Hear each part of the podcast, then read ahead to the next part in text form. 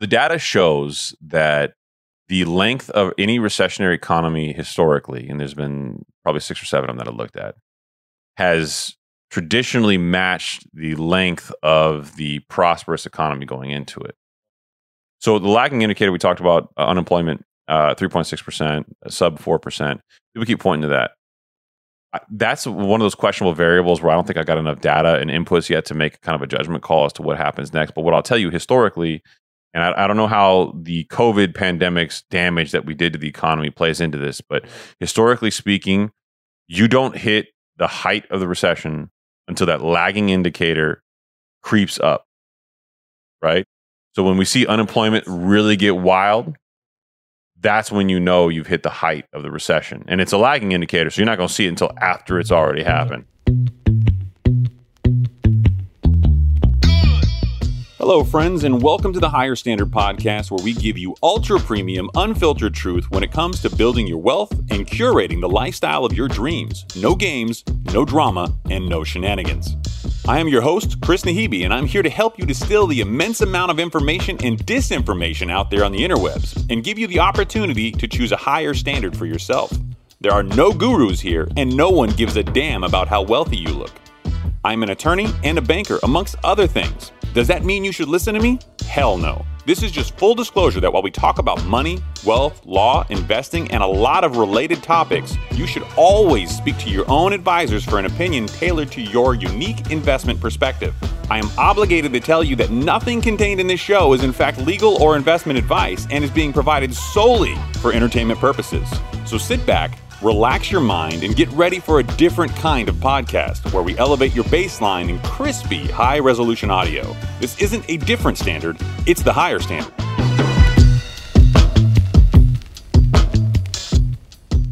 Hello, everyone. Welcome back to the higher standard. I am one host, Chris, and that is your other host, Saeed. Hello, everybody.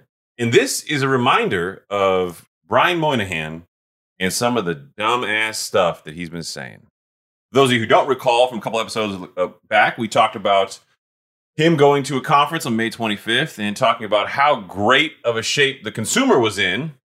But you don't need to remember it, and you don't need to listen to that episode because I'm going to give it to you right now. Bird's eye view. Do you find it a good time to keep seeing those credit card borrowings expand yep. at a time when a lot of consumers are feeling crimped by inflation? So let's let's pull back and just look at it overall. So there are a couple key points. Number one, the account balance of the consumer pre-pandemic to now are multiples bigger. So a person had uh, you know two to three thousand average collective balance in accounts. Now has and that would have been about fourteen hundred. Uh, excuse me, uh, uh, one to two thousand would have been about fourteen hundred. Is now almost four thousand bucks. A person had two to five thousand would have about thirty five hundred on average. It now has thirteen thousand dollars. So just step back and think about it. It grew 5% in the month of April from March. So what you're seeing is consumers have more money in their accounts. The, the idea that they spent the pandemic money that came in January, March last year, just not true. Now, the second question is they pay down their credit card balances. From 100 billion we were down to 70, it's back up to 80.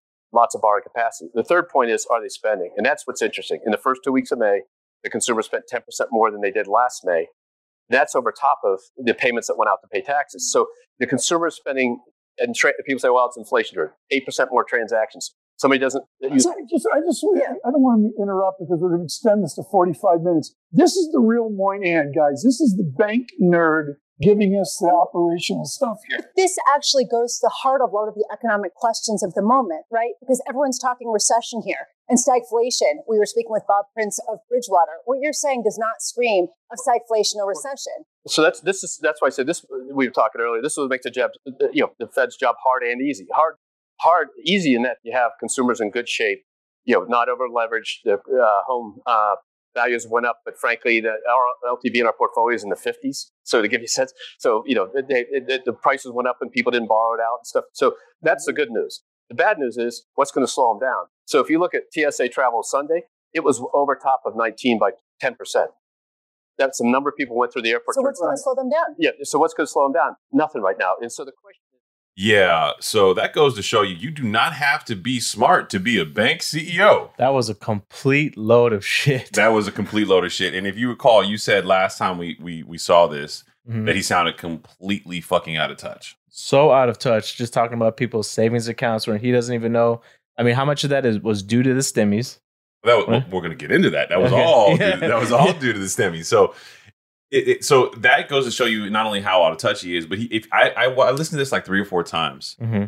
Since we played it because it pisses me off every single time. And I thought to myself, like, how can this guy who's supposed to be a smart guy, who this, the other dude, the interviewer was like, yeah, this is the real Brian Moynihan, guys. This is a bank nerd who's completely getting it wrong on Right. national television. Right. And this post already had 1.3 million like views, some crazy ass number out 23,000 views, but 1.3 million subscribers, whatever. Right. So a lot of people saw this shit. mm-hmm. He's wrong, but so because I've listened to it multiple times since then, he actually contradicts himself. Okay. What's going to slow them down? Well, people are spending more now than ever on Yeah. travel. yeah. You know, credit card balances. credit card debts free- went down, but now they're going back up again. But why are they going back up again? People are using their credit cards to pay their bills. Well, there's a, there's a psychological impact here that I think is completely missed by someone like him, where we had this artificial, and I I use that word. I use that word intentionally. Okay, we had an Mhm. artificial recession with the COVID pandemic, Right. where everybody was forced to stay home. It caused the the entire supply chain to shut down. Mm-hmm. So now we have a supply chain shortage leading into what I believe is a, is a, is a supply recession. Right. right? And because of the stimulus checks, because of all these things, people, some people were making more money at home than they would have been at their jobs with the aggregate, you know, economic benefit they were getting in the form of Mhm. stimulus. So yeah, now we had kind of a false start last year where it was kind of a head fake. We nobody went out and actually did anything. It was like, oh, we'll go out and go have a great time. And then COVID nineteen kind of came roaring back. Well, this is the first time anyone's going out and doing anything and is not really worried about COVID. Mm-hmm. So of course they're spending. Of course they got all this money. But the reason why I bring this up is the Wall Street Journal just came out with an article saying that Americans tap into their pandemic savings to cope with inflation. And I've got a chart here, and Said and I are looking at it, and it's hilarious. It, tap is a word that they use loosely, I guess. yeah, they- loosely. So effectively, we are at the lowest savings, personal savings rate monthly that we, we have seen since well before 2010. Mhm. So they, it, it did jump up in 2020 as a result of this artificial stimulus. right. and it's now fallen well below that because spending has far outpaced people's personal savings rates. I know, man. It's it's it's ridiculous. It's not, and it's not just guys like uh, Moynihan, right? I mean, Jerome Powell is saying that you know we can avoid a recession. You got Janet Yellen saying these things as well. At least Janet Yellen came out and said she was wrong. But here's what I'll say about all of them. It, so I believe, and I've said this on prior podcast, and I'll say it again, that we have transitioned from what is or what was a supply side recession into a demand side recession. Right. Okay. Now the demand is falling off. And because we Mhm. didn't have a supply there originally, the GDP took a hit. And now because the demand fell off, we're still going to see GDP take a hit again. And that's going to be hugely impactful. I mean, 70% of GDP is consumer spending. Right. So at the same time, 2.7 trillion in extra savings were pumped into the economy. And now that's eviscerated by the spending that, that that's taken place. So now while he's saying, oh, people's credit card situations are good, they're paying it down, that's actually wrong. yeah. The time he said that was wrong. And you could tell what Brian Moynihan did is he went into this, I, I, I don't- I think it was a conference or something, right? yeah. He went into it reading the prior quarter's reports and looking at some basic information that he had, not relying on real time data as they come about. and was not prepped properly. was not prepped properly. And, and he said what he believed to be true from the prior quarter. And this shit did not age well. No, it doesn't. And I mean, it sound. I mean, think about it. How much? I mean, how much money could people have actually saved uh, from their stimmies, right, to hold them over for a potential recession or keep us from in a recession? I mean, I think they- they're so out of touch with how much people are actually getting and saving, thinking they were just barely making ends meet. That he, they don't even know what it would take to keep the people afloat. No, he doesn't. And, and to give you an idea, so this interview was from May 25th, right? This is a quote from the Wall Street Journal article. The personal savings rate, a measure of how much money people have left over after spending in taxes, reached 5.4% in May. Yeah, The same month he said this. That figure is below the average of the last decade and far below the record of 34% in April 2020. The record of 34% Mhm. according to the Bureau of Economic uh, Analysis. Families have tapped into 114 billion of their pandemic savings so far, according to Mm. Moody's Analytics, which analyzed the government data. So you can see that th- this is this is bad. And then it goes on to say at the end of March, balances of families with the lowest incomes were 65% above 2009. So it, it's interesting to see how far off the mark he was hmm while he was sitting there, while he was being given kudos. While being so close to what you know, we're on the verge of hitting our you know second quarter of back to back you know reset what you know low GDP to trigger a recession. Um, I mean, it's sad that someone as as high up as him isn't prepped properly. Well, I mean, look, if you want to rely on data that you know is accurate, you can do that. hmm he can rely on numbers that he knows are finalized and concluded. And maybe that was his logic. But I bring this up as a way to point people to I often on social media and other places really go pointed at people like Dave Ramsey. Because you know, Dave Ramsey sucks. But Dave Ramsey's got an agenda, and I respect his agenda. Brian Moynihan doesn't have that agenda. But the result is still the same. It's bad data. Right.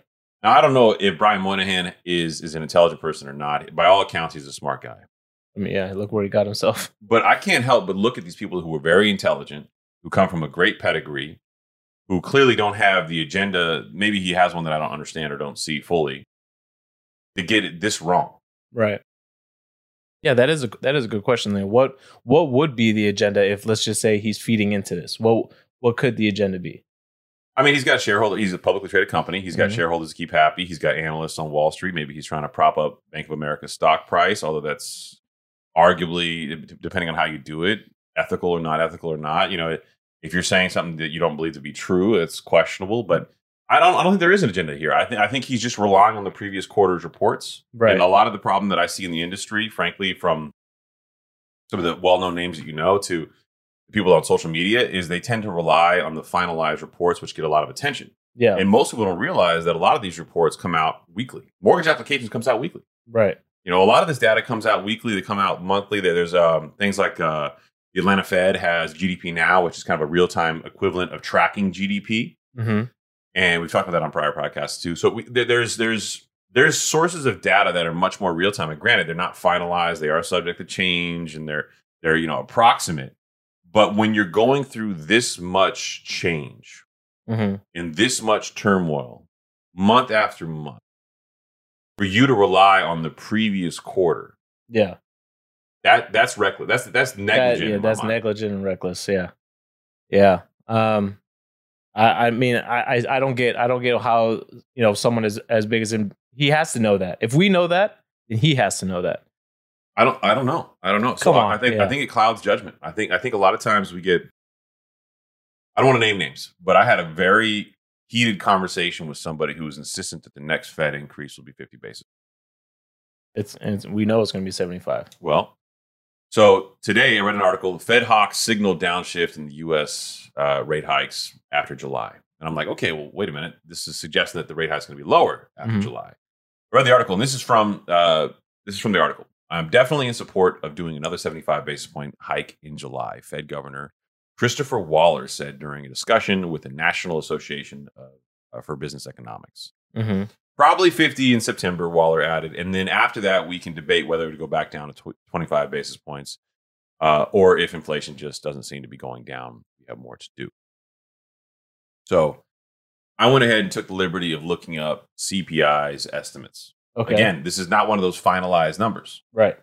but CPI, which is currently sitting at 8.6%, which is a 40 year high, Mm-hmm. is now projected to be at 8.8%. Mm-hmm. So if that's true, and inflation did not come down after all these increases that we've done so far and all, all this significant hits to the economy, Right. that means we've got a problem. And Mm-hmm. that problem means that what we're doing is not enough. So I can't see them backing off of 75 basis points, their last hit, if it did not bring CPI down. No, I know. And you know, one of the one of the markers that you know people are trying to cite or trying to use are you know unemployment rates, right? And um, I can't, I can't stand people do that. yeah, Unemployment yeah. rate, for those of you who don't know, is a lagging indicator. lagging It- indicator. it's way behind the times. not yeah, not a leading indicator of what's to come. But that's what you know. Some of these people, some of these people in the higher positions are trying to cite to get you to look at. And the other thing is they'll try to cite you know pay raises, but pay raises don't mean shit when inflation is higher. So you're actually getting paid less. I think and there's a they- bigger problem there, though. I think the problem is, is we're looking at things from a very traditional economic mindset. We look Mhm. at unemployment, we look at we look at all those things, but we're now working in a very, very different environment that has culturally been forced to change overnight because as a result of the pandemic. Mm-hmm. Which is why you normally wouldn't talk about a supply side recession becoming, like, for example, a demand side recession, which I believe that's going to happen and already happening. Right. We have this work from home situation Yep. where people are choosing the comfort to work from home and they don't want to drive to work and they don't want to put on a uniform. They don't want to put on their Starbucks outfit and work at Starbucks, but they can get paid the same amount of money. Mhm. So there's some long term ramifications for that that we still haven't accepted as society. yeah. You want a latte at a certain price, but if they have to pay their employees more to come in and do those things because their alternative is working from home and having a much more enjoyable working experience, Right. that means those companies got to either face less profits, which we know they're not going to do, No. or they've got to raise prices. Which they which they will and they are. and uh, they will they are you've seen it in a lot of different ways and i'll tell you what's really fascinating about this whole thing and the people that i use foreign foreign economies as a great example of this you can go to a foreign country right now and the dollar can maybe stronger or weaker you can go to for example vietnam i like their currency because it's called the dong Right. so you can go to vietnam and you get a lot of dong for one dollar you know what i mean Not me. you can be a, you can be a dong billionaire. So you roll over, you get yourself some dong, and you go out and you have a great time. You could eat these massive five course meal. The dollar is strong, right. right? But you come over here with some dong, Tell me shit. and you're not buying a whole lot of shit, right? Yeah, dong ain't gonna get you very far here. That's the whole lot of dong. You know what I mean? Yeah. well, in any event, that's what that's what can happen here to the U.S. economy. Is inflation can be permanent. right. Inflation exactly. can set in and be real, and if we do not monitor this Mhm. and and really really take the time to, to get this right. And the Fed does not have a good history of getting this shit right. Mhm. No, they don't. Uh, I mean, the former chair, right, called that there wasn't gonna we were gonna avoid a recession in 2007. And look what happened in 2008. This fucking guy already Powell is like, we can provide a soft landing. History will show how fucked up that statement was from a timing perspective because I believe we were already in a recession. And I Right. think we called about it before. So if if if my my supposition is correct and you have any type of negative number for GDP in this next quarter, it isn't an automatic like, hey, we're in a recession. Although it meets the definition of recession, technically the Fed has to declare a recession, which is also fucked up. Right. The same people who is responsible for uh, for keeping this stuff at bay, hmm they have a vested interest in going, you know what, this is not really a recession, man. Exactly. But if you ask me if that GDP number, the negative one, comes back a second time, and I believe that it will, it's already being forecasted by Atlanta's GDP now number. Then you have a recession dating back to January 1. It's retroactive, hmm which means the whole time, him, the president, everybody else, the prior episode, we talked about this in detail. They were wrong. Right. They, they could not provide us a soft landing to something we were already in. hmm Exactly. So you look at at the track record and you think to yourself, like these people are supposed to be fixing this problem, but they're not fixing it. And let's just look at the numbers we just talked about: eight point eight percent inflation Right. after a seventy-five, after a fifty, after a twenty-five basis point increase. Mhm. And there are people now to this day I talk to. They're like, "Look, Chris, here's what's going to happen: is that the market's going to go to complete shit, and then when it goes to shit." They're going to be the, the Fed is going to be forced to back off rate increases and start cutting rates by the end of the year. Oh. And I'll tell you that that might happen. hmm I, that would say if it does happen, that will be a vital and detrimental mistake to the long term health of this economy. Yeah. I mean, the last time the last time this was done, right? Uh where they, they spiked interest rates so high was like back in the late 70s, 80s, right? Um the, the reason why this time is different, our debt our debt levels, Chris is licking his lips. I'm looking. Look, I'm, I'm, I like it. You got your phone out. You, you serious? This is this is our debt levels now are at 31 trillion dollars, right? Yeah, I mean, 1980 debt to GDP ratio back then was 32%. Today, 137%. I did not know that, but it does not surprise me. Yeah, Big difference. It's a completely different set of circumstances. So, I mean, you can't just raise the interest rates. I mean, if you were to raise the interest rates high to try to get it back in shape within a, a two year span like they did back then, mm-hmm. I mean, think about it this way. For every 1% increase in interest rates, it will cost the US government an extra $310 billion in interest payments Mm-hmm. per year. Yeah. That's just 1%. Yep. and that, that's a whole problem that that so many Americans don't even think about because they just don't they don't understand it and they just don't care because they want to know what am I paying for bread? Right. What And- am I paying for rent? And for those of you that don't know, the government only collects four trillion dollars a year in income. hmm Do the math. This is gonna, this, this is going to be a long, drawn out process. Well, I- I don't I don't know that there's a solution in sight. I- Right. I, mean, I've I've gone over this a couple different ways and looked at it, and I've talked to a lot of people that I respect. I've pinged a lot of people asking their opinions on it, and the the the What's the common theme you're hearing? man, it's, it's all over the place.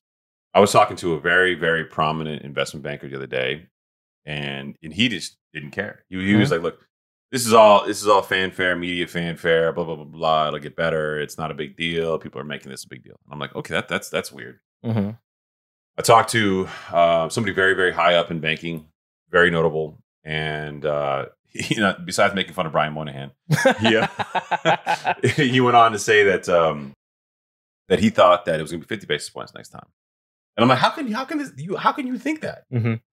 I talked to people that were in the White House uh, and are now kind of moved on to the private sector and have their careers, and I'm talking about the, all this, and and they've really they, they've really got an interesting perspective on it. They, they keep going back to previous recessionary economies, and I, I keep like pausing them when they tell me about that, and I'm like, but this is so different It's it's all it's always different though. the, the the thing that really put the nail in the coffin was the pandemic.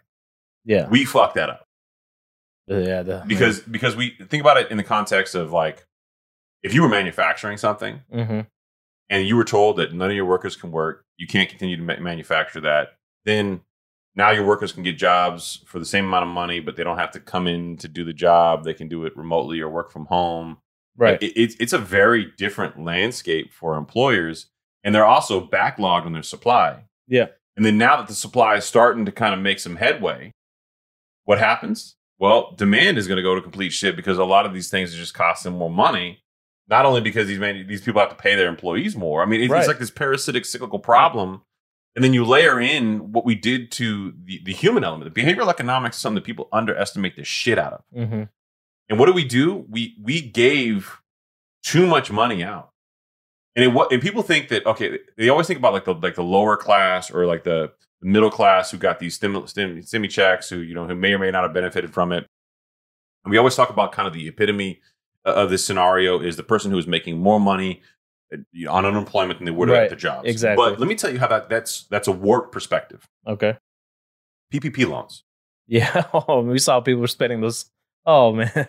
they went out to every small business owner out there. I mean, there's a lot of fraud, a lot of fraud in PPP and stimulus checks. Right. But let's just keep it focused on the PPP loans. Okay. We gave so much money away, forgivable money Right. to small businesses. Mm. Some of these businesses should not have survived. Right. Exactly. We we artificially took what should have been a recessionary economy and we, we it's crazy. I didn't even realize they were calling the COVID pandemic a, a recessionary economy until I, I realized that we forced GDP down for two two successive quarters, six months to go negative. Right. So, in I I guess in, in hindsight, it makes sense, but it's also really stupid because we did that. That wasn't like an economic event that happened. We shut ourselves down. We. I mean, just think about it this way. I think there was a stat that I read that forty percent of the money that was circulating was printed within the last, you know, what 15, 16 months. right. That's that, that's crazy. So, what do you think that does to somebody's psychological behavior? yeah. Exactly. right? Like you have all these kids on social media, and you have all these people that are out there that are living what they not only with. So the economy was kind of humming along at a two percent growth every single year prior to the pandemic, hmm but it had been humming along for ten, almost fourteen years, hmm and it hadn't had a recessionary economy. We were due anyway. Right. But then what did we do? We took that that long overdue economy and we made it 10 times worse with the COVID pandemic and the stimulus checks. And I'm already hearing stuff about states providing stimulus too. Uh, we're going to give you recessionary stimulus. I'm, we're going to give you, California's going to give you an inflationary stimulus. I'm sitting here thinking to myself, like, what the fuck are we Ah. doing?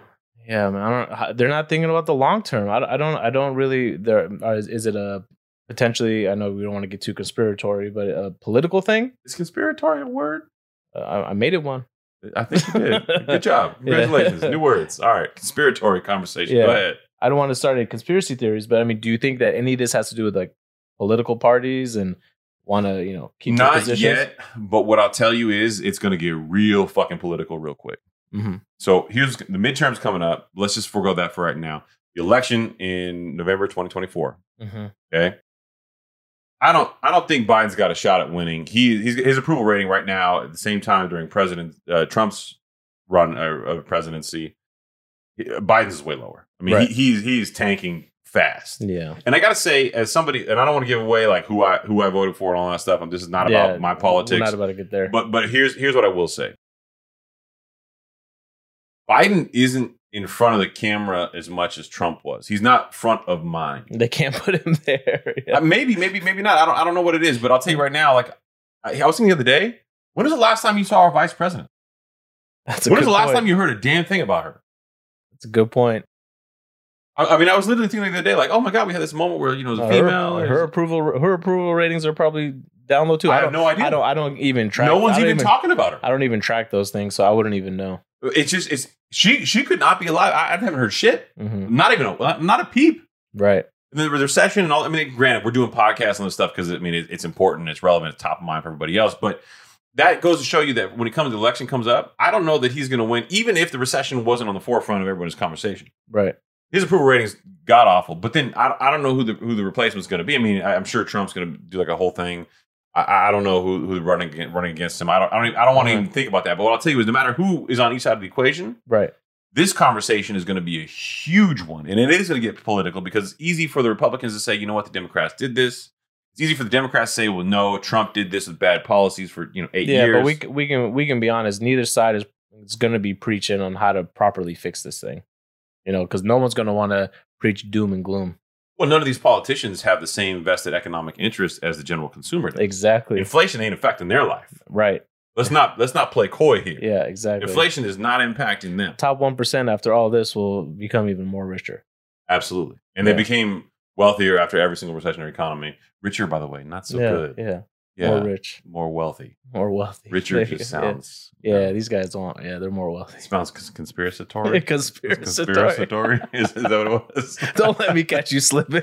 Bro, my, my grammar is not the best, but my spelling is fucking terrible. Oh, I cannot spell to save my ass. There, if I didn't have my phone and my computer to cross check shit, yeah. I would I would spell God. aw- uh, It, it's not good. You would think as an attorney, like I would I would learn that shit, No, yeah. You don't especially because I came from the genre where you actually wrote in blue books. Right. Oh yeah. No, Yeah. Kids these days don't know about that. They don't know about that. They don't know about those finger cramps. No, they don't. Try taking the on bar- a time on a time test. Try taking a bar exam over three days, like with Oof. with a pen. Oh, yeah, exactly. You literally can't like middle finger somebody Like, at the end of it. It's bad. Yeah, eight hours a day. Yeah. I got a funny story about the bar exam. I was in there, like the, the time that I passed. I was, That's how- because- because there was multiple There was a few- times. there was a few- yeah. there was a few There was a few times. before that. Yeah, the time that I passed, I went in right, and it, it was typing on the laptop at this point, and it was only two days instead of three or something like that. And the first day I went in, I don't remember what the sections were the order, but the first day I was in there, like it was it, the first half was good. Um, and this dude showed up late to the first half, like Mhm. super super late. hmm You could tell, like he looked like he was high as shit. Like I'm sure a lot of people in the room were on Adderall and other stuff like that, but whatever. Yeah, like, he yeah, looked like he, he looked like he was on something else. Right. Okay. Like he was on that good good. okay. like Why he, is he? And he still showed up. he showed up. He was he showed up late.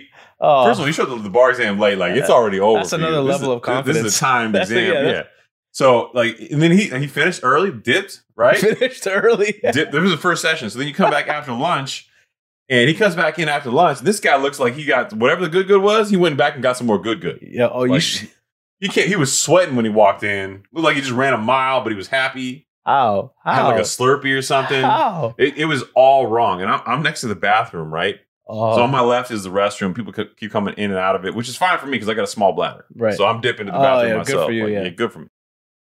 All I know is this dude gets up, right? It's maybe 30 minutes into the second three hour.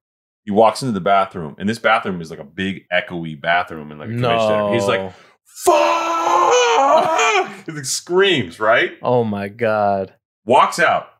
And I'm I'm now at the point where I'm like I'm, I'm just looking to see what's, what happens in the bathroom, right? Yeah. Comes out of the bathroom, grabs his stuff, throws it down on the, on the desk after he grabs it picks it up, which is weird, and then Yeah. left. Just wants to completely ruin everybody Just else's left. day. Yeah, just like just ruined, and he left. He never came back. Wow. Never came back. And like obviously, I he mean, pass I mean, yeah, yeah. but but yeah, Wow. so that that's that's that's life. But you know, I don't mean to divert. But what I will say is, I did want to change direction a little bit hmm and talk about a level of douchebaggery I have not seen online in a long time. Yeah, you've you've been calling. We've been calling, seeing these things happen over the past year and a half, two years. So this is this one's a good one. So, for those of you who don't know or haven't followed uh, our social media, which I recommend you do, and by our social media I mean mine, because Saeed continues to stay anonymous because he's weird, No, just like to keep myself away from all the nonsense. which is fine because Yeah. all the stuff that I post with your photo on it, like all the reface apps and all that stuff, That's okay. I'm okay with it. that. I'm Yeah, okay, with okay, it. good, good, because it does happen. I'm telling you, full disclosure. Full disclosure. Today, you know it does happen, and it's not very flattering of you. Let me tell you. Hey, I'm not very flattering in real life either, so it's okay. Oh, you can't take my own thunder. come on, man. That's, what- not good. It's Oh, come on, man. Eight mile. In any event, so Baller Busters, which is uh, a an Instagram page, I think everybody should follow. They basically work on busting these fake flexors, as they call them. But this is an example of some of the behavior that we're seeing, and I'm going to describe this kid to you. I'm not going to give his, his name out because I'm not going to give him. I'm not going to give him free traffic. But this is probably, I mean, he what does he look like? 16 year old to you? Moppy hair. He's got I mean, braces. Top, yeah. I Yeah. mean, you you got to go on. You got to go onto the Instagram page to check it out. But He's wearing a Fear of God sweater, standing in front of looks like a BMW. And this is what he has to say because apparently at this age, maybe 16, maybe 18, he's got life advice, wisdom. yeah, yeah, wisdom, yeah, exactly. Worse than the wise. Y'all ready for wisdom? best friend has a Lambo, I'm gonna want a fucking Lambo. And this is a perfect example of surround yourself with people you want to be like. If I surround myself with a fucking guy who owns some shitty Honda Civic, I'm not gonna be like him. I don't want to be like him. Surround yourself with fucking millionaires. Oh, or you're going to be a bozo. I cut him off because, first of all, who uses the word bozo still? yeah, Is that, is that like a thing? yeah, Like- exactly. They're trying to bring it back, I guess. I, I, I don't even know. But this kid i- is not exactly a good-looking kid. He's not exactly. I, I, I don't. There's- there's how no- is this normal? There's nothing about him that influences me to want to be like him. That's an influencer right there, bro. I What are you know he's about? trying. He's trying to be, but he's not influencing me. I feel I like know, he I feel- influenced you. I You, you want to go out and buy a Lambo right now? Yeah, man, I want to hang out with some millionaires. You know anybody that Yeah, I can don't hang know out a with? damn that, that I can, that I can hang out with, please? Because apparently that's all it takes for me to get a Lambo. You got to surround yourself with millionaires, but not just millionaires. Millionaires with Lambos. yeah, million exactly. So- Because you want a Lambo, right? And So how do that's you, what how do you gotta do it? You just you assume that everybody who's got a Lambo is a millionaire, Yeah, or do you exactly. like is there like a background check for Yeah. this? So your friend like, well, how does this work? Yeah, exactly. It could be a rental car, bro. What are you doing? Let me tell you right now, my first my first car was a 1991 Honda Accord Oh. LX, bro. Dude, my first car was a 1991 Honda Civic, no power steering. This is why we're both bozos. Yeah.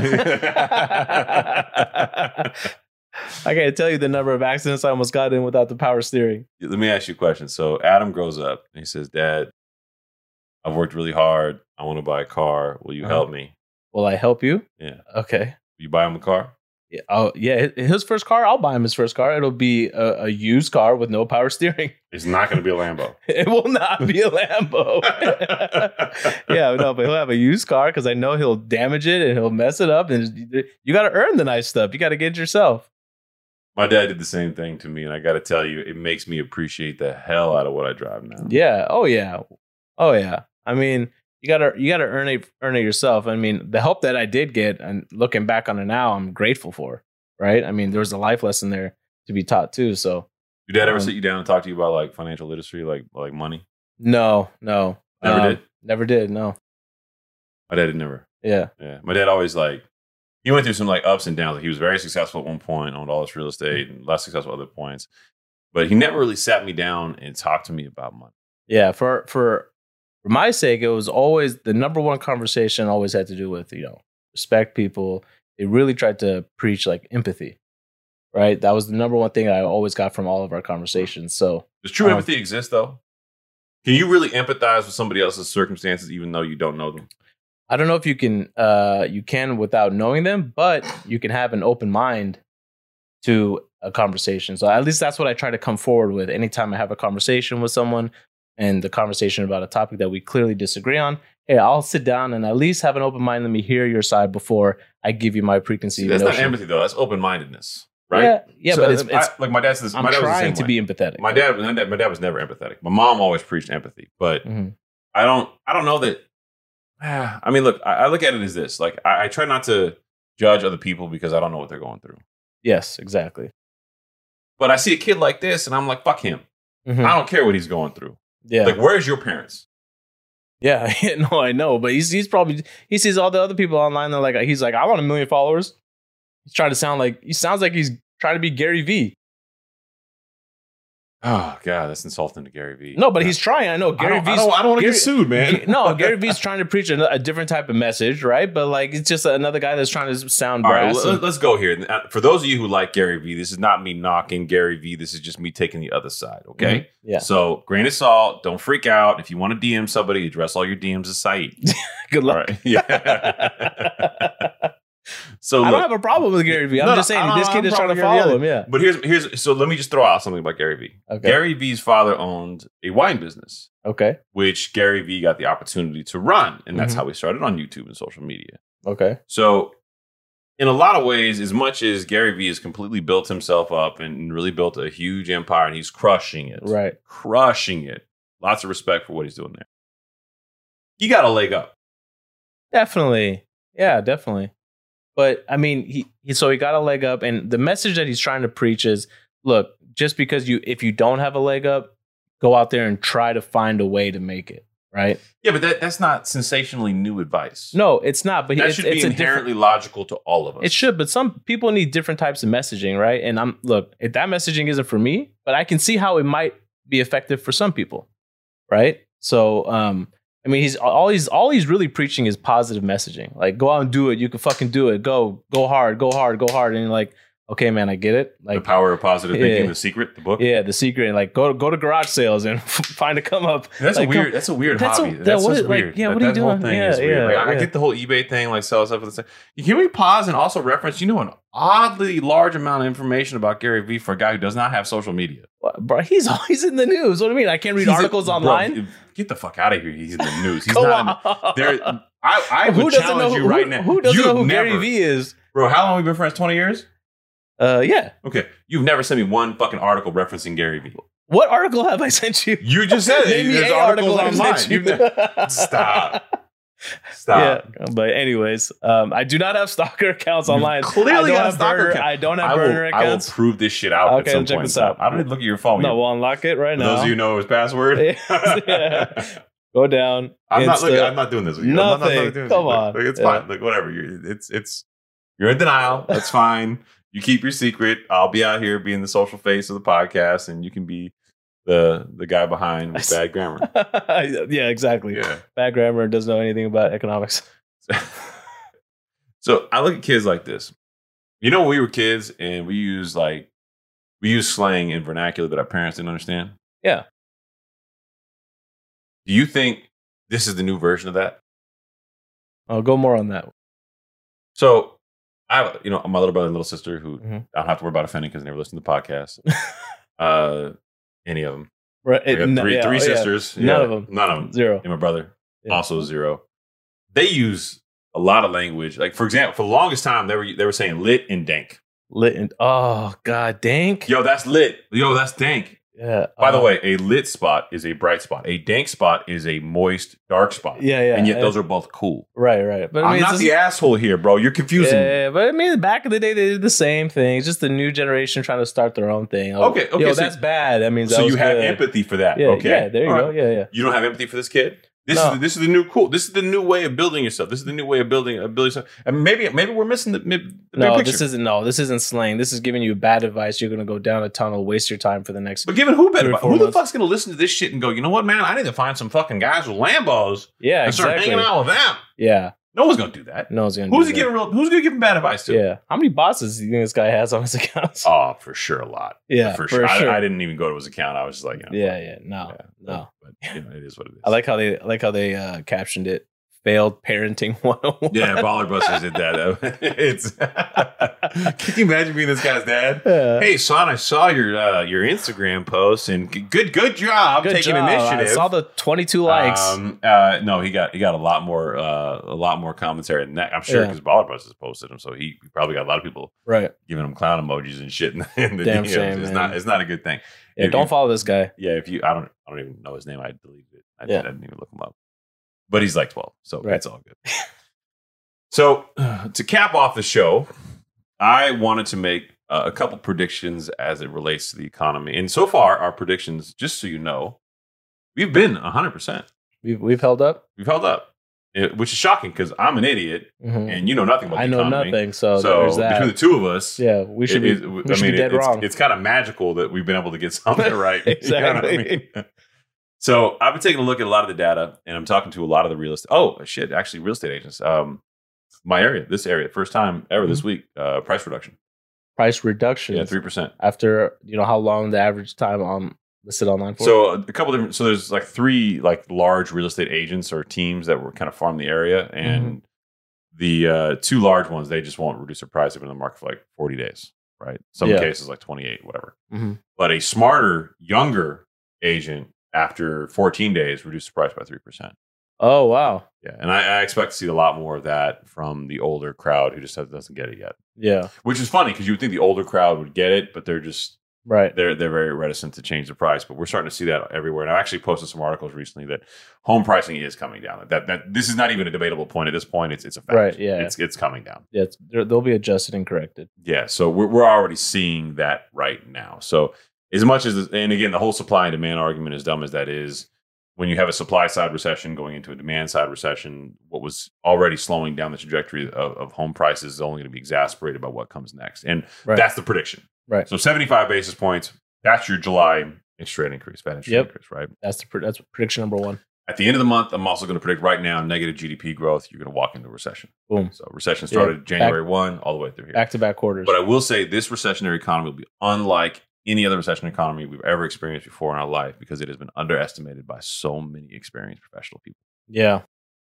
I mean, and, and the the tough prediction is going to be how long will it last for?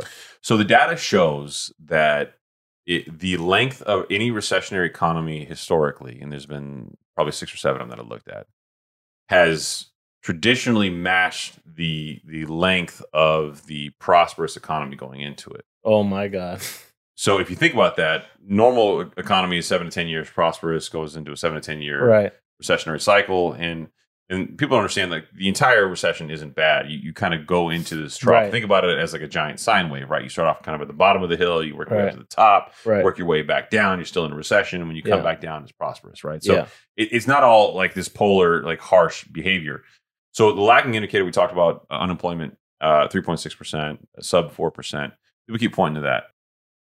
That's one of those questionable variables where I don't think I got enough data and inputs yet to make kind of a judgment call as to what happens next. But what I'll tell you historically, and I, I don't know how the COVID pandemic's damage that we did to the economy plays into this, but Mhm. historically speaking, you don't hit the height of the recession until that lagging indicator creeps up, Got it. right? Right. So when we see Which unemployment really get wild, hmm that's when you know you've hit the height of the recession. And it's a lagging indicator, so you're not going to see it until after it's So already yeah, it's happened. already done. You'll already feel the impact. So I'm looking at things like uh, a 25, a, a 50, and a 75 basis point interest rate increase up to now. And we still see a 0.2% increase estimated over CPI. hmm We're going to see negative GDP growth. Is is kind of Atlanta Fed's early prediction. Again, all these are predictions. And then the final information comes out. Comes out at the end of the month. Right. We're seeing all these things happen. So nothing that the Fed is doing right now is making a dent. And when you think about that from, uh, I use this all the time. You take the elasticity out of the economy. Right. You, you remove all this motion. It's going to take a tremendous amount of movement hmm to get us to move back, to decelerate. Right. And right now, people are going like, "Oh my god, we've done all this like increase, we've done all these things, and you know, it's for sure going to calm down." Eh, You're no, no, No. and and I don't understand. I feel like I'm the crazy person in a room every time I talk to somebody where I see how bad this could potentially be. And I don't say that to threaten anybody or, or stress them out. I don't think real estate value is going to be to crash right now. No. I'm calling 10 to 20, 10 to 20 percent I was calling 10 to 12% before. I think 10 to 20% which based takes on the, what I meant. which probably takes them right back to pre-pandemic numbers, right? No, no, no, No? It takes them just back to last year. Oh, Actually, less in California, like 24, 25% Yeah. equity, 24.7, I think was the number. I was, I was thinking on the high year. end, like twenty percent. yeah, it'll take you back one year. So it's not as impactful as it sounds. But when you think about the growth over one year, that's been insane. Yeah, it is insane. I'll tell you what's going to go away is you're going to see a lot of these weekend realtors go away. hmm A lot of people, like I got, I got a flyer in the mail the other day. The dude was a pilot. like, like it literally is now a realtor. it's that, yeah. Yeah, and, then like I get it. Like whatever, respect to you for you know making an effort, but yeah, those kind of people are going away. yeah, yeah. And as, as the economy shores up, now here's what I'm afraid of, and here's what I don't have the data to kind of predict the end of the year. Mhm. I don't know if the Fed's going to back off monetary policy or not. I don't think there's any data I've seen as of right now which tells me they should deviate from their course of consistent and strong increases over time. Right. If they do that, it will be catastrophic to the long term viability of our economy. Yeah. We might be living on the dog. Right. Yeah. Yeah. Yeah. I mean, Not that we've kind of al- we've already we've already. I, I didn't even touch it. You I didn't touch You're- the dog. I you I didn't touch the dog. I thought I thought about it. thought about touching the dog. I know you did. exactly. Yeah. But no, we've talked about on previous podcasts. I mean, look, they're going to start pulling out forty-five billion dollars a month, and then next is uh, it'll get up to ninety after two or three months. I mean, we we're just now getting into it. So oh, quantitative tightening. yeah, Yeah. yeah, yeah, we're just now getting into it. So it will, it should be interesting, man. The next couple months, and I hope. I hope it's not as bad as you know as we're making it seem because it does sound like doom and gloom, but it's scary, scary Well, see, times. that's the thing, though. It's, is like, it's, I don't mean to be negative. I don't want to be a doom and gloom guy. Like, No. I'm trying to be positive. Like, Just- these yeah. are great opportunities. Yeah. But how how do you how do you tell people the truth without coming off negative when you legitimately believe yeah, what that what this? yeah, here's the problem. If if I'm wrong, right? why has Brian Moynihan out there been proven wrong? The a month and a half after he said some shit, some data comes out, and they're like, he should not have been saying that the time he was saying it. Right. Yeah. There are so many exa- The Fed, the Secretary, the, Jerome Powell, Yeah. literally said he could provide a soft landing. What we will look back on in history and say we were in a recession when he said that. The President of the United States said this is not a big deal as everybody's making it. The economy is strong while we were in a recession. Yeah. Yeah, man. And now we have this transmuted recession from supply to demand recession, which is going to be the weirdest recessionary economy I think we've ever seen in our adult lifetimes, and certainly in history that I've ever looked at. And as much as I wanted to, we're going to go into overtime this episode. I don't give a damn. All right. I'm looking at stuff like commercial real estate. Uh huh. I'm thinking to myself, okay, a lot of these rents went up. Yeah. A lot of these rents went up. A lot of these multifamily apartment buildings went up. Right. What happens when people can't pay? If you're in a state like California, you got rent control, so you can't jack them up super high. Right. But evicting a tenant in California is not easy. No, it It takes, takes a long ass time. months, and then they could sit there, they could squat, right? Right. And yeah. What happens to the debt service coverage ratio in that building? What happens to the cash flows coming in? Now, granted, if you underwrite and you have strong tertiary support in the form of sponsorship, you're not doing all non recourse lending, you're going to be okay. Yeah. Exactly. But what happens to these buildings where there were businesses? Yeah. These office buildings. Right. I mean, and that's probably you know the mindset they had when they were issuing out all those PPP loans, and that's what they were thinking of and afraid of, but not really, you know, foreshadowing you know the damage that will be doing. Well, then, then it's like, okay, well, what happened? Do you, do you redevelop it in the multifamily? We obviously have a housing shortage, so Mhm. and then you know maybe you allocate a certain amount of that to low income, but then you're waiting on municipalities and governments. Yeah, to, how to long is that going to? How long take is that going to take? Yeah. Yeah. So we're just going to have vacant office buildings sitting around. yeah. Like I don't know if you looked at. So I, every time I drive by, I, since I was a kid, I've done this, and especially now that I'm in banking. Every time I drive by a community, especially communities I don't know, I love walking through them. But if I drive by, I love to look at the buildings and see the businesses that are there. Yeah. somebody owns that business, Right. Exactly. And you'd be surprised if, if you're more aware of driving by how many of those businesses are actually smaller businesses that are not owned by large companies. You know, yeah. Exactly. Like There's a mom- and lot pops, Yeah. But I've looked at a lot of the new towers, office towers in and around our area. There's a lot of mm-hmm. construction here, like Miami. There's a lot. Dallas is a lot. I can see right through entire floors still Yeah. Empty, vacant. Right. vacant. Yeah. How long can that go? Yeah. How long can? Yeah. I don't.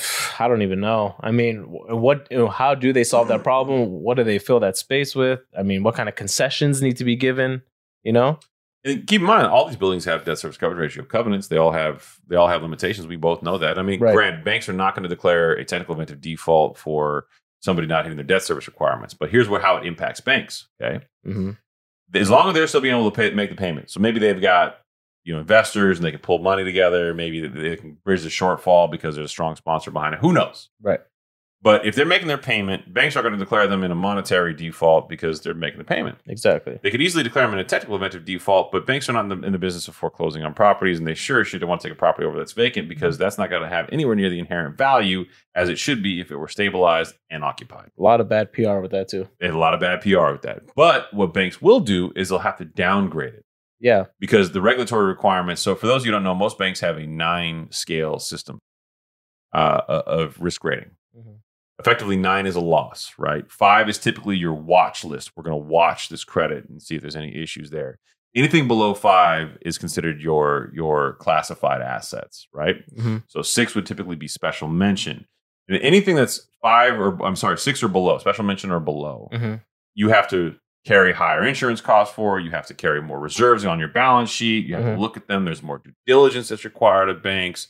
You have to do it on a quarterly basis. It's not just a homogeneous product that goes into their portfolio and, And- sits there now. Now we know you're not making enough money to pay the bills. We got to watch this. Right. And when the when these loans are ini- initially made, they're made at you know a three, right? A satisfactory th- level, yeah, right? Three or four. Three or four, and Yeah, accept- satisfactory, accept- acceptable, yeah. Three or four satisfactory, acceptable, and then tell. So then, I guess talk a little bit about what happens when it, it needs to be dropped to a five. Are there certain reserves that need to get set aside for those loans, or So for a larger bank, it, it's a pretty it's a pretty calculated and decision tree based process, right? There's not a lot of subjectivity to it. It's just Mhm. kind of you do what you're supposed to do. So uh, I like to use a multifamily example. It- It's very easy because I think most people understand apartments. If you have a property and it's got five tenants in it, that's the lowest multifamily you can have. And one of your people leave, that's a 20% effective reduction in your income. Mhm. That property, which is supposed to have a minimum debt service coverage ratio of 1.25 or 1.15 or whatever your minimum is from your lender, can drop below that. Mhm. If it drops below that, that's typically a trigger in and of itself on the asset quality review. So prior to the Great Recession, banks were doing a really terrible job of updating the debt service coverage ratio in their portfolio. Mhm. And what got really tight after the Great Recession, and certainly as, it's around the same time that the Dodd Frank uh, Reform Act came out, was that the the banks were required to make sure they were really on top of their asset quality review and checking these assets. And for those of you who don't understand what asset quality review is, effectively, if you get a commercial loan, you're required on an annual basis to provide updated tax returns, operating statements, and rent rolls for the property so the bank can re underwrite the cash flow of that property to make sure that you're still hitting your debt service coverage ratio requirements. Yep, exactly. If you fall below that, they have to downgrade your risk rating right. or risk rating, depending on the bank. So in this case, if you originated to call it a three or a Mhm. four acceptable, right? Mhm. And you're making below one to one debt service coverage ratio, most banks will use that as a trigger to downgrade you to like a special mention or perhaps a watch. Right. If they think it's a temporary thing and it's not going to be permanent, like it's maybe just a running, reletting it out the property, then it might be watch for a little bit and they'll upgrade you in a month or maybe uh, or maybe a quarter or whatever it might be, right? If it's a little bit more challenging or there's some other tertiary factors that cause a weakness, they'll move it to special mention. At which point the bank now has to look at it in the worst case event scenario of a default. Right. What are what are we going to lose? We have to do. We have to. It's adversely classified at that point. There's accounting limitations on us at that point. We have to start looking at our exposure. right. And when we look at our exposure, we have to figure out what that could be. And there's a couple different ways to do that. It's a very manual process. Everything else, because of CECL, the current expected credit loss module for for banks, is effectively from day one, every time we originate or we um, we buy a loan, we have to set aside reserve funds that day for a potential loss or future forecasts at origination or acquisition of losses Exactly. is the proper vernacular. So the long story about all this, you know, fancy lingo is is that as much as we're setting aside reserves the first day we set we get your loan because there's a risk inherent in all loans, the second you go below watch, Mm-hmm. that reserve creeps up a lot, Creeps up. and that amp, imp, impacts banks. and this is a and this you know process with the asset quality review provides a good indicator for the bank to see what's going on as a whole because you'll start to see you know if, if people are dropping loans are dropping below Right. levels then you'll kind of know what's going on with the market Right. And then we have to do an impairment analysis on each one of those properties and figure out if we are impaired, if it's collateral dependent, if it's not. And there's a bunch of accounting rules that go into it. And for the general public, it doesn't really matter. Here's here's why all this is relevant to you, the consumer. As these things start to happen, there are other tertiary impacts that you can observe and get a gauge for the market. The stuff like Brian Moynihan here miss, hmm it, it, they're, they're out there. It's just a question of do you choose to see them? So if banks are setting aside more reserves, Right. it's because they anticipate a potential, a greater potential of default. Now, banks are not in the, in the business of manipulating their balance sheet. They have to have an accounting justification for setting aside more reserves. It Yeah. can't just because they feel like it. Yeah. Some of that will be because their models tell them that we're walking into a recessionary economy. Mhm. Fine. Yeah. And some of that will be because they're setting aside additional reserves because they have credits which are potentially defaulting in a technical default way or a monetary default way. And as a result of that, those reserves for those classified assets will increase. And you, me, any of us can go pull the, the, the public filings for any bank out there and you can look into that and you can see what assets they have that are defaulting. You can see their call report, for example, which is also another public document. Right. So, and the, the thing is that we're not really educated on on looking at SEC reports or looking at bank reports, but that's stuff- stuff's all out there. So when we talk about all these indicators of the economy, maybe we should end the episode on this. Somebody hit me up the other day and asked why I post all the stuff that I post, Oh, interesting. And I, I, And it was- you post on a lot of different things. So about what exactly? so I post on a lot of stuff about the economy. But I tend to post if you follow my Instagram or Twitter or any of these other platforms that I'm on, uh, I, I tend to post articles that I'm reading. Mhm.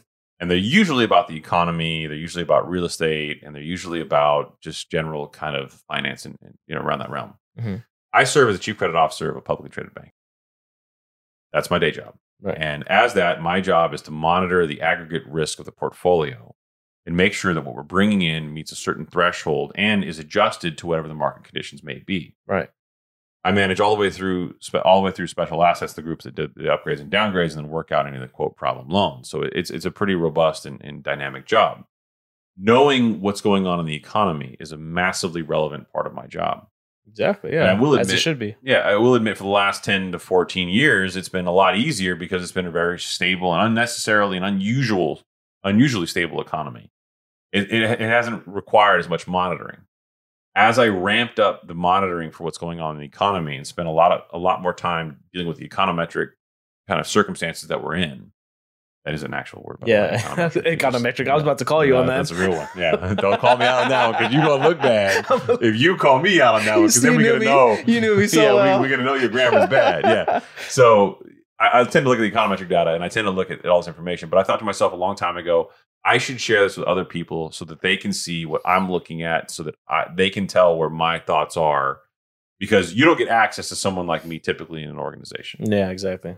You certainly don't know who the chief credit officers are at Bank of America, Wells. They're generally somebody operating behind the scenes. You don't get to see them. That doesn't make me cool or special. I'm just kind of different in my age demographic and, and my use of social media. Plus, I think people like this stuff. Yeah. I mean, you're providing valuable information that people wouldn't be privy to. I think they would be. I just don't think they would get it in as aggregated and as compact uh, of a structure as I provide Right. it. Exactly. I provide kind of like the the, value. highlight. Yeah, That's that- the that's the value in all value in it. this. I'm saving Yeah. you time if you follow that. But I know this all sounds like doom and gloom, and I know that it all sounds negative. My intent is not to be negative, and my intent is not to make anyone feel bad except for Saeed. It's to keep you apprised of the circumstances so that you can, from an informed and educational, educated standpoint, make decisions that will hopefully make your life and enrich your life and make it better and enrich it and give you the opportunity to to really create the next generation of wealth for you and your family. This stuff should scare you a little bit, but it also should get you thinking about opportunities to leverage what you now know despite the rhetoric, despite people that you see are in positions of power like the Brian Moynihan's out there right. and be smart about what you do next. And prepare, right? I mean, failure to prepare is preparing to fail. really going to end the show on a cliche like yeah, that. yeah, man. That's how you ended. I, I, teed it up for you Ah. perfectly. Ah. Confucius, Saidicius. Oh, damn it. All right, ladies and gentlemen, we're going to call it a wrap right there because he just compared himself to Confucius. Can you spell that? no, absolutely. Can you? No, absolutely not. I, can, I cannot spell that. I can Google the shit out of it, though. Yeah, ex- Have a good one, everybody. Bye. I hope you enjoyed today's conversation on the Higher Standard Podcast. Make sure to hit subscribe or follow on whatever platform you are listening to this on. If you like this episode, please write a review and share it with us. You're getting the show up and running right now, so every message, every review, and every note counts. This show exists to showcase what's possible when leaders decide to uphold a higher standard for their businesses, their investments, their families, and most importantly, themselves. If you want to see more of my content, I post daily on Instagram, TikTok, and YouTube, so be sure to follow me on your favorite social media platform. And with that, it is a wrap. And as always, I look forward to hanging with you all on the next episode.